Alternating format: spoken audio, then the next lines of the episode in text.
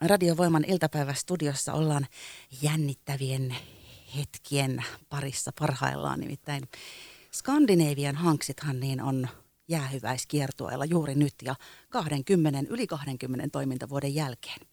Me ollaan saatu vieras studioon jo valmiiksi ja täällä alkaa vähän jännittää meitäkin molempia, nimittäin meillä on kohta semmoinen yllätys yhdelle lahtelaismorsiammelle, mutta ensin Hanksien Petri Mauna Ahosen kanssa vähän jutellaan hankseista enemmän. Moikka. Moikka, moikka.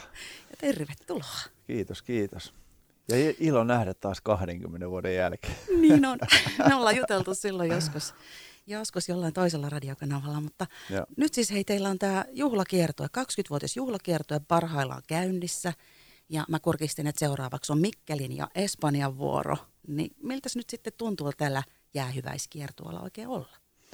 No kyllähän se niin kuin tosi nastaa on, että se on ollut niin kuin sellainen tunteiden sekamelska, että se vähän niin kuin menee, että, että miettiikö sitä, että nyt tämä niin kuin oikeasti niin kuin loppuu ja, ja, ja sitten taas odottaa innolla sitä, että pääsee taas lavalle ja no miten, miten tota, yleisö suhtautuu ja reagoi ja sitten miten me yhdessä tanssisalilla me treenataan. Tämä on niin kuin meille niin iso asia myös sille, että me halutaan näyttää se paras vielä 20 vuoden jälkeen. Niin tosi paljon jännityksiä ja tota, herkkiä hetkiä, ilon hetkiä, vähän jo, jo käydään siellä, jännitykset menee vähän siihenkin, että me keskustellaan vähän vakavissakin väli toistemme kanssa, että treenaatko se nyt kunnolla. Ja, mutta ei mitään, hirveän odottavainen olo on ollut. Ja nyt kun ollaan oltu keikoilla, niin on ollut mahtavaa, että se, se työ ja kaikki se tekeminen, mitä me ollaan tehty, niin ollaan saatu antaa sitä parasta ja yleisö on nauttinut. Ja, ja tota, onhan se jännää sitten aina se muistutus siitä, että kun biisi lähtee käyntiin, lähtee hirveä huuto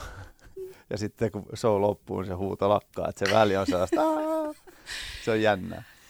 Kuulettekohan te kai kukaan enää mitään? Niin, niin kyllä se, nyt oltiin, nyt oltiin tuossa laivalla tehtiin viimeinen show, niin mä just sanoin takahuoneessa, että yrittäkää skarpata vähän sen musiikin kanssa, kun sitten ei oikeasti mennä kuulla siellä laivalla, kun yleisö huusin kovaa. Mutta Mut hei, tuohon kuuluu niin kauheasti kaikkea muuta, mitä sitten me ei nähdä, jotka nähdään vaan pelkästään lavalla tapahtuvat asiat. Mutta ja. teillä on hurjat treenit siellä käynnissä ja toi oli kyllä myös mielenkiintoista kuulla, että vakaviakin keskusteluja käydään nyt, kun ollaan tosissaan.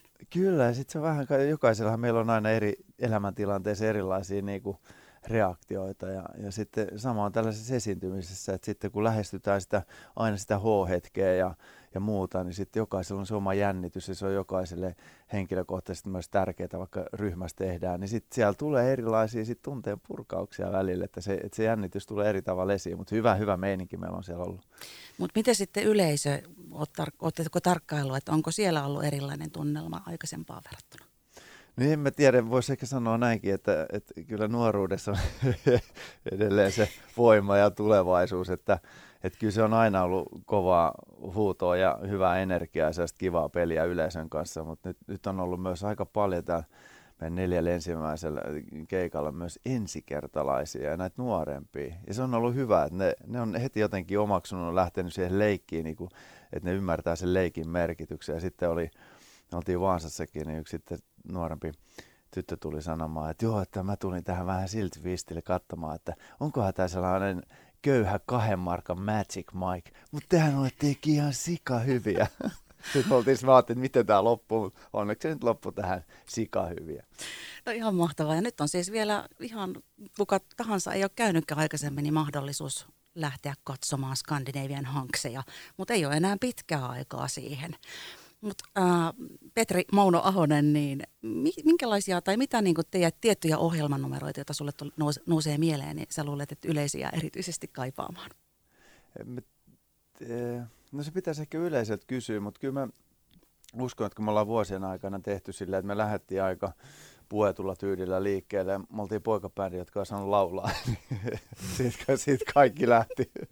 Ja sitten yleisö alkoi koko aika enemmän riisumaan ja, ja e-, esittämään toiveita. Ja koska me tehdään yleisölle sitä, niin totta kai sitten kuunnellaan heitä tosi tarkalla, tarkalla korvalla. Ja, niin, niin ehkä sieltä nousee tällaiset stereotypiat, jotkut poliisit ja palomiehet ja bisnesmiehet ja työmiehet. Et mä luulen, että niissä on joku. Ja kyllä se prätkä, prätkäkundikin on ollut aika kova. Sieltä tuli poimintoja. Ehkä näitä nähdään myöskin Lahessa sitten marraskuun lopulla. Ja kohta jutellaan hei lisää tuosta 29. marraskuuta Sibeliustalolla nähtävästä illasta. Ja mehän odotellaan täällä yhdessä myöskin Skandinavian Hanksin Petri Mauno Ahosen kanssa myös tätä lahtelaismursianta, kun saadaan varmaan kohta studioon hänetkin. Yeah. Radiovoima. Rakkaudesta kotiseutuun. Radiovoimalla jatkuu meillä täällä Scandinavian Hunks meiningit. Nimittäin jäähyväiskiertue on käynnissä yli 20 toimintavuoden jälkeen ja täällä Lahdessakin päästään nyt sitten näkemään ja nautiskelemaan vielä tuolla marraskuun lopulla, eli 29. marraskuuta Sipeliustalolla. Mites Lahti on, äh, Petri Mauno Ahonen, niin lähtenyt aikaisemmin näille Lahtikeikoille mukaan? Kyllä, kyllä Lahti on, tota, se on monella tapaa mulle sellainen merkityksellinen tai makea hyvä kaupunki. Että se on niinku ryhmän kannalta, että me ollaan esiinnytty täällä niinku ihan ensimmäisiä esiintymisiä ja aina ihan tosi hullu meininki.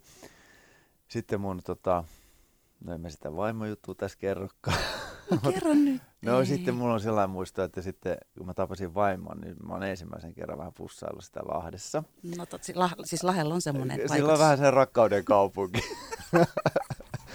sitten tota, mutta se ei ollut se, se juttu, se nyt vaan pulpahti, että miksi täällä on. Ja sitten sit mä asuin Lahdessa ja pelasin äh, tota, kiekkoreippaas aajunnuissa, pelasin pari kautta tota jääkiekkoa, niin sitten sain hyviä ystäviä myös täältä ja muistan heitä, heitä suurella lämmöllä. Ja Sittenhän me oltiin, oltiin tota, kävin kouluun tai ravintolakouluun, sitten me lähdettiin joku perjantai-ilta ulos niin kuin luokka, luokkaryhmän kanssa ja sitten me mentiin, mä muistan mikä täällä oli sellainen ravintola ja sitten siellä olikin tällainen miesten märkä stringi, bokseri, joku kisa ja sitten meidän luokkalaiset tytöt ja kundit sanoivat, että mä olin aina vähän hassutellut luokassa, että hei mä oon osallistussa siihen ja sitten mä olin sitten, että no mikä ettei ja perhana mä otin tangon käteen ja heitin vettä päälle ja paita pois. Mä voitin. Mä olin mister märkä bokseri tai joko. Siitä se lähti niin. Siitä se lähti, että kyllä melkein voisi sanoa, että Lahti osittain on syypää tähän kaikkeen. Hei, hieno kuulla. Ihan mahtava juttu. Mutta nyt kun sä veit tuonne historiaan niin noihin alkuhetkiin ja itsekin tämän keskustelun, niin kerrohan nyt vielä vähän lisää. Miten siitä nyt sitten laitettiin lisää tulta ja liekkiä ja lähdettiin sitten jossain vaiheessa synnyttämään Skandinavia Hankseja?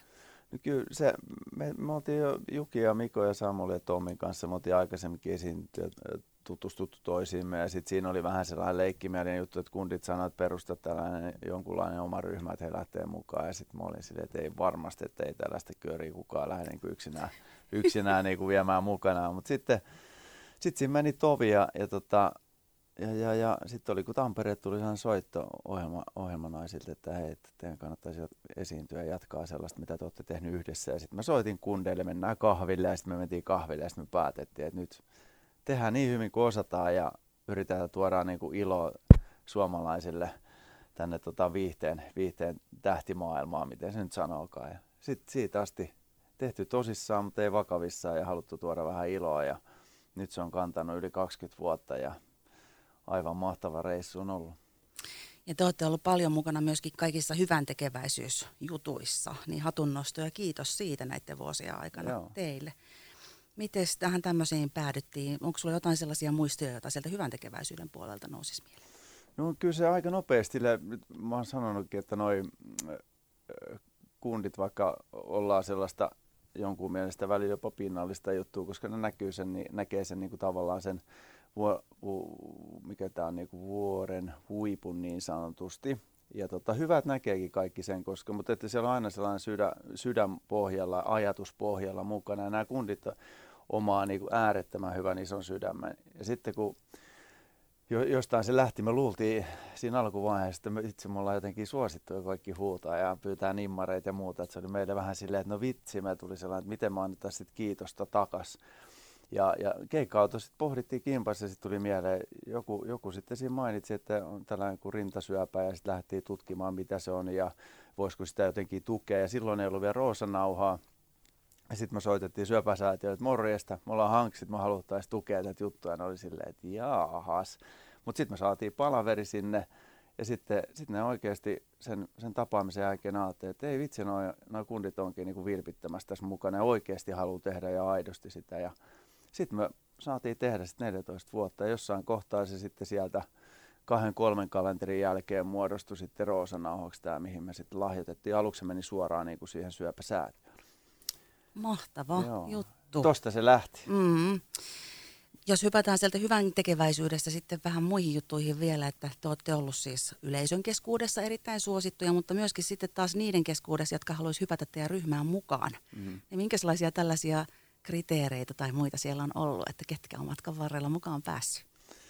No, no se on mennyt, lähdettiin just tosissaan viiden kunnikaan liikkeelle ja sitten se meni sellaisissa niinku kolmen, neljän vuoden sykleissä. Aina tehtiin show sitten kun tuli uusi show, niin sitten mietittiin ja sitten sit omalla tavallaan sille, en halua nyt missään nimessä kehuskella mitään meitä tai mitään, mutta jotenkin tuntuu, että se suosio niin kasvoi ja keikkamäärit kasvoi ja muuta, niin sitten siihen alkoi tulla sitä kautta meille lisää kundeja. Kyllä se hakemus oli, meillä oli hyvin, hyvin niin kuin ihan kunnolla tehtiin ne niin kuin hakuprosessiksi, että piti lähettää ensin itsestään kerrottumus, mistä valittiin ja sitten me nähtiin yksikin vuosi sitten siellä oli, oliko se 60 hakemusta ja sitten me otettiin 20 kundia tanssisalille ja tanssitettiin niitä ja sitten sen jälkeen me haastateltiin.